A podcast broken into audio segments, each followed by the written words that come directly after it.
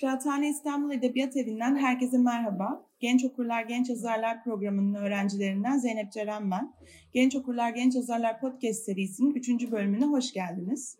Bu dönem aşk içinde temasıyla nefret söylemine maruz kalan, ötekileştirilen ve doğduğu topraklara yabancılaştırılan bireylere adanmış, onları anlatan eserleri inceliyor, özellikle yazılarımızla edebiyatın özgürleştirici yanını göstermeye amaçlıyoruz. Bu bağlamda Boğaziçi Üniversitesi Sosyoloji Bölümü öğrencisi LGBTİ Plus kulübü üyesi sevgili Yaren Arabacı'yı podcast serimizin 3. bölümünde ağırlamaktan mutluluk duyuyoruz. Hoş geldin Yaren. Hoş buldum. Nasılsın? İyiyim. Teşekkür ederim beni davet ettiğiniz için. Siz nasılsınız? Ben de iyiyim. Biz çok teşekkür ederiz davetimizi kabul ettiğin için. Sana birkaç soru yönelteceğim. Tabii. İlk soruyla başlayalım. Üniversitelerde queer topluluk olarak örgütlenmek nasıl mümkün? Boğaziçi'nde örgütlenme nasıl başladı ve kulüp olma süreci nasıl ilerledi? Aslında üniversitelerde Lubunya örgütlenmeleri ve topluluk haline gelme süreçlerinin 90'larda Boğaziçi, ODTÜ gibi üniversitelerde kurulan LGBT topluluklarıyla olduğunu görüyoruz. O zamanlar henüz iyiler artılar gelmemiş trans travesti şeklinde. 90'larda bu şekilde ilerliyor. Ondan sonra 2000'lerin başında benzer bir şekilde Legato kuruluyor. Legato'da şöyle başta LGBT artı mezunları birleştirmeye çalışan bir mail topluluğu aslında. Böyle bir network kurmaya çalışıyor ve ondan sonra genişliyor ve aslında etkisi artıyor kampüste. Bu yaklaşık 2009 yılına kadar devam ediyor Legato ve gerek paneller gerek film gösterimleriyle aslında görünürlüğü olan bir topluluk. Fakat resmi kulüp değil. 2009 yılında da kampüste azalmaya başlayan LGBT artı görünürlüğünü yeniden arttırmak için Lubunya kuruluyor. Bu'su büyük ve benim de en sevdiğim isim bu bütün isimlerimiz arasında. Lubunya 2012 yılına kadar dolu dolu etkinliklerle devam ediyor. Ve en son olarak da Lubunya'yı BLGBTA artı takip ediyor. Ve bu son dönemde artık tanınırlığın daha da artması, topluluğun resmi bir kulüp olma sürecine girmek istemesiyle gerçekleşiyor daha çok. Nitekim okulun salon, tanıtım çalışmaları gibi resmi izin gerektiren bir takım avantajlarını bu dönemde kullanabiliyoruz. Bu dönem birazcık daha düzenli bir şekilde her dönem açımı ve cinsellik atölyesi, bir Aralık Dünya Et Günü etkinlikleri, seks işçiliği paneli ve aslında gözümüzün bebeği olan Onur Haftası etkinliklerimizde rayına oturmaya başlıyor. Fakat bu resmiyette yer alışta 2021 yılı Şubat ayına kadar devam ediyor. Nitekim Melih Bulu göreve geldiği ilk ayda bizi bir güzel kapatıyor. Aslında böyle dolu dolu ama çok keskin bitirilmiş bir süreç var. Peki bu süreç yönetim tarafından nasıl etkilendi? Aslında hani cevapladın ama daha çok Mehmet Özkan öncesi, sonrası. Melih Bulu hani tamamen bu geniş çaplı bir süreç içerisinde neler oldu? Biraz paylaşabilir misin? Tabii. Belki bu dönemi üçe ayrılıp ayırabiliriz. İlk dönem Kayyum Mehmet Özkan öncesi. Özellikle belki Gülay Barbarosol dönemi. Sonrasında Mehmet Özkan dönemi ve ben burada herkesin Mehmet Özkan'ın kayyumluğunu unuttuğunu düşünüyorum. O yüzden evet doğru. spesifik olarak Mehmet Özkan'dan da bahsetmek isterim. Üçüncüsü ve sonuncusu da Melih Bulu ve Naci İnci dönemi. İlk dönemde e, ben her ne kadar denk gelemesem de okul birazcık daha bize alan açmaya çalışıyor. Etkinliklerimizin önüne engel olmuyor ve kampüsü biz hala bir güvenli alan olarak görebiliyoruz. Ve bu dönemde performans gecesi gibi büyük etkinliklerimizi okul içinde rahatça gerçekleştirebiliyoruz. Ve mesela Boston's Game and Chorus İstanbul'da gerçekleştirecekleri bir etkinlikte son anda salonla bir sıkıntı yaşayınca geliyor ve o etkinlik Güney Kampüs'te yapılıyor. Böyle güzel şeyleri de görüyoruz. İkinci dönem Mehmet Özkan dönemi. Ve bu dönem aslında dışarıdan her ne kadar güzel görünse de okulun resmiyetle birlikte getirdiği bazı olanaklarına sahip olsak da hala onur yürüyüşü gibi etkinliklerimizi yapabiliyor olsak da arka planda seks işçiliği paneli gibi etkinliklerimizi sivil polisler geliyor. Güvenlikler afişlerimizi yırtıyor. Ve kampüs içindeki bir takım nefret projeleri yönetim tarafından durdurulmaya çalışılmıyor. Yani nefretten korunmuyoruz aslında. Bu şekilde şu ana kıyasla çok daha pasif fakat yine de güvenli alan algısını bozabilecek olaylarla karşılaşıyoruz ve çoğu zaman aslında bu dönem işte gayet iyi ve bir problem yaşamadığımız bir dönem gibi görüldüğü için burayı belirtmekte özellikle fayda görüyorum. Son dönem olan ikinci kayyumlar döneminde de başta Melih Bulu az önce de bahsettiğim gibi ilk ayında hukuksuzca kulübümüzü kapatıyor. Kulüp üyesi olan öğrencileri inanılmaz bir damgalama korkusuyla baş başa bırakıyor ve güvenli alan algımızı da tamamen yerle bir ediyor. Bu süreçte hala ama Melih Bulu döneminde kampüste şiddetsiz bir onur yürüyüşü ve onur haftası gerçekleştirebiliyoruz ve buna bir yasak gelmiyor. Fakat Naci İnci döneminde okulda LGBT artıların hani güvenli olmayı bile geçin sadece barınabilecekleri bir alan bile kalmıyor. Bu alanlar oldukça azalıyor. Hem diğer kulüplerin bile adında LGBT artı geçen etkinlikleri yasaklanıyor. Hem de onur yürüyüşümüz çevik kuvvet baskınıyla ve 70 arkadaşımızın gözaltına alınmasıyla sonuçlanıyor. Böyle karanlık bir tablo var şu an önümüzde ve zorlanıyoruz açıkçası. Kampüste ve kulüplerin dışında daha çok hani senin de Uniqueer'de yaptığın bir etkinlikten bahsetmek istiyorum. Bu etkinlikte helalleşme konulu bir sunum yapmıştın. Kısaca bahsetmek ister misin? Tabii. Uniqueer'in konumuz seçim olan İstanbul LGBT artı toplulukları buluşmasının aslında bir çıktısı olarak üniversiteli LGBT artıların seçim sonrası döneme yönelik taleplerine Kemal Kılıçdaroğlu'nun helalleşme söylemi kapsamında incelemek istedim sunumunda. Helalleşmenin uzun bir süre sonra sivil toplumda yeniden geçiş dönemi adaleti pratiklerini konuşulmasını sağlamasını ve bu yönden de geçiş dönemi adaletinin temel kavramlarına fazlaca ses getiren helalleşme söylemi kapsamında değinmeyi ve olası politika önerileri oluşturmayı değerli buldum aslında. Hem de bu politika önerileri queer bir perspektiften ele alınabilir mi? Yani queer bir helalleşme mümkün mü sorularını cevaplamaya çalıştım bu sunumda. Hı hı. E, ve özellikle helalleşme çağrısı üzerine yapılan konuşmaları incelemek istedim ve bunlar ne kadar kapsayıcı? LGBT artıların adı geçiyor mu? LGBT artıları geçtim kadınların adı geçiyor mu? Bunlara değinmek istedim. Hı hı. Onlara az sonra değinebilirim belki. Ha, aslında değinelim çünkü Hı-hı, bir tabii. sonraki sorumuz direkt aslında helalleşme ne vaat ediyor, eksiklikler neler, peki asıl taleplerimiz neler? Birazcık da buna girelim. Hı-hı, tabii. Aslında helalleşmenin Kılıçdaroğlu'na göre birçok tanımı var. Bunlardan birkaçı şu, yüzleşmek, barışmak, oturup konuşmak, aynı sofraya oturmak, aynı yemeğe kaşık sallamak, hatta sofraya otururken dua etmek ve yaşanan derin acılardan ders çıkarıp gelecekte böyle bir acının yaşanmaması çağrısını yapmak. Bu, bu yönüyle helalleşmenin aslında geçiş dönemi adaletinin dört ana ilkesinden üçüne yani hakikat, onarım ve tekrar etmeme ilkelerine yanıt verdiğini görebiliyoruz. Ve bu bence çok olumlu. Yine aynı konuşmada geçen, geçmişte kırdığımız, korkuttuğumuz topluluklarla, bireylerle, farklı hayat tarzlarının temsilcileriyle buluşmaya başlayacağım kesitini de hatırladığımızda bu çağrının geçmiş pratiklerden ve itiraflardan farklı olarak her ne kadar yeniden kurulan iktidar ilişkilerinde kendine bir yer edinmek, kendiyle ilgili algıyı ve imajı düzeltmek, toplumda yeniden kabul görmek ya da herhangi bir yaptırımdan kurtulmak gibi motivasyonlara sahip olabilse de itiraf edilen eylemi silmemeye çalıştığını görebiliriz. Burada yine aslında olumlu bir tablo var karşımızda. Fakat bu çağrının öznelerine geldiğimizde bu kapsayıcı portre biraz değişiyor. Bu özneleri de çok kısa sıralamak istiyorum. Hı hı. Sırayla şöyle, e, ikna odalarına sokulan başı kapalı kızlarımız, Roboski, Sivas Kahramanmaraş mağdurları, Diyarbakır hapishanesi mahkumları, mahalleleri gasp edilip sürülen romanlar, 6-7 Eylül olaylarının mağdurları, mahkemelerde süründürülen askerlerimiz ve aileleri, Londra'ya göç etmiş, burada spesifik olarak Londra'da gerçekten, en parlak beyinlerimiz, Ali İsmail Korkmaz'ın ailesi, Soma, darbeciler tarafından bir sağdan bir soldan asılan gencecik çocuklarımız, Mısra Öz ve son olarak Ahmet Kaya. Ama burada asla net olarak Kürtler, Ermeniler, Aleviler, kadınlar değil, LGBT artılar hiç değil.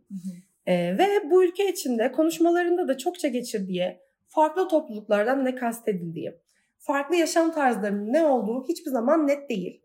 Bu uzun helalleşme listesinde bu seneki onur yürüyüşlerinde işkenceyle gözaltına alınan 500'den fazla kişi var mı? Küçük Bayram ve Bornova sokaklarda evleri mühürlenen trans kadınlar var mı? Hande kadar var mı ve her gün nefret suçuna maruz kalan onlarca LGBT artı var mı bilmiyoruz.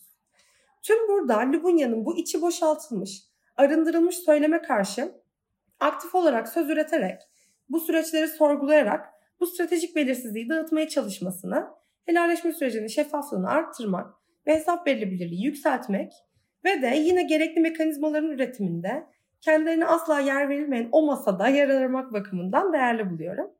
Yani Libunyaların taleplerinin dillendirilmesinin bu sürecin gidişatını değiştirme gücü olduğuna inanıyorum fazlasıyla.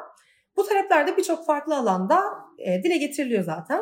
Mesela e, ilk ve odak grup çalışmamızdaki tüm gruplar tarafından yinelenen talep LGBT artı kimliği üzerinden hedef gösterilmemek. Bunu toplantı ve gösteri hakkını kolluktan şiddet ve işkence görmeden kullanmak, sistematik ve kurumsal şiddeti önlemeye yönelik etkili politikalar üretilmesi ve uygulanması, LGBT artı kimliğinin kriminalize edilmemesi ve bu kimlik üzerinden kriminalizasyonun yaşandığı onur yürüyüşü gibi örneklerde artık LGBT artılara dava açılmaması açılan davaların da kapatılması takip ediliyor.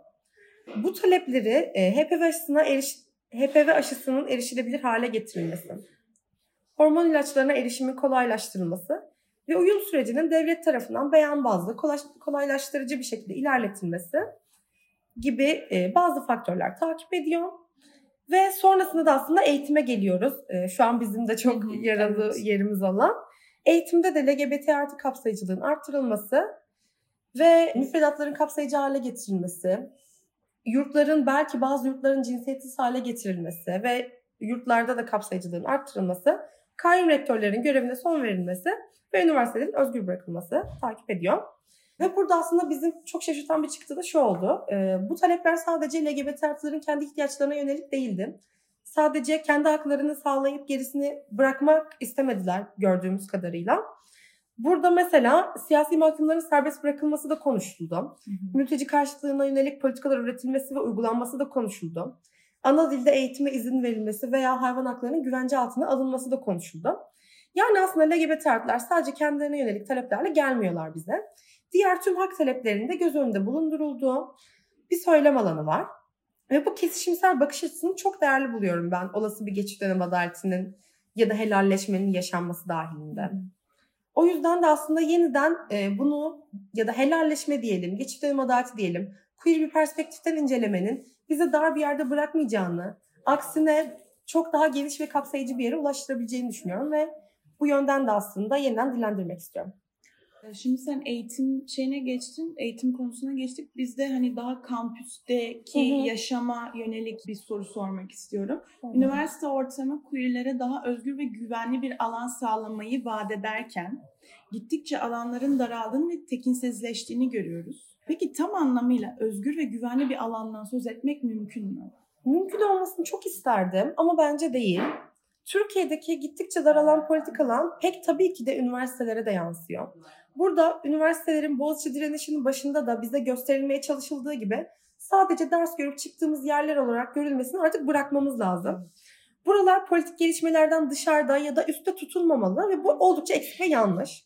Elbette sokakta çıkıp rahatça yürüyemeyecek, barınma hakkı engellenen, onur yürüyüşlerine gözaltına alınan ve her gün bir başka nefret cinayetine uğrayan LGBT artılar kampüs içi alanlarda da en az kampüs dışı kadar hak ihlaliyle karşı karşıya kalacaklar. Bu artık kaçınılmaz.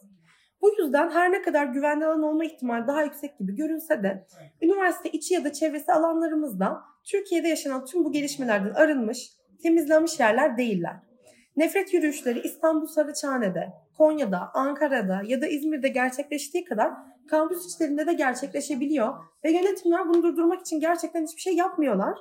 Ve müttefiklerimiz tarafından da kampüs içinde de en az kampüs içinde olduğu kadar dışlanabiliyoruz. Böyle pek çok örnekten bahsetmek mümkün aslında. O yüzden özgür ve güvenli bir alan yaratmak her ne kadar üniversitede daha kolaymış ve üniversiteler hani ilim irfan yuvasıymış evet. gibi görünse de bence böyle bir idealden söz etmek mümkün değil. Ve Boğaziçi de bunun çok güzel bir örneği aslında.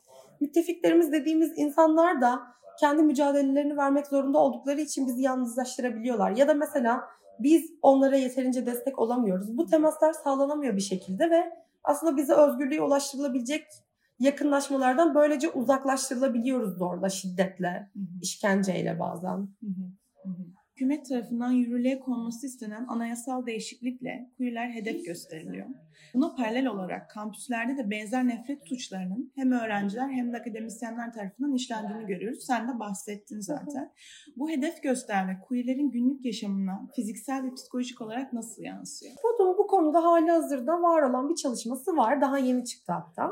Derneğin LGBT artı danışma hattını arayan LGBT artılar nefret mitingi öncesini kapsayan iki ay içinde toplamda 222 başvuru yapıyor ve biz burada iki aydan bahsediyoruz.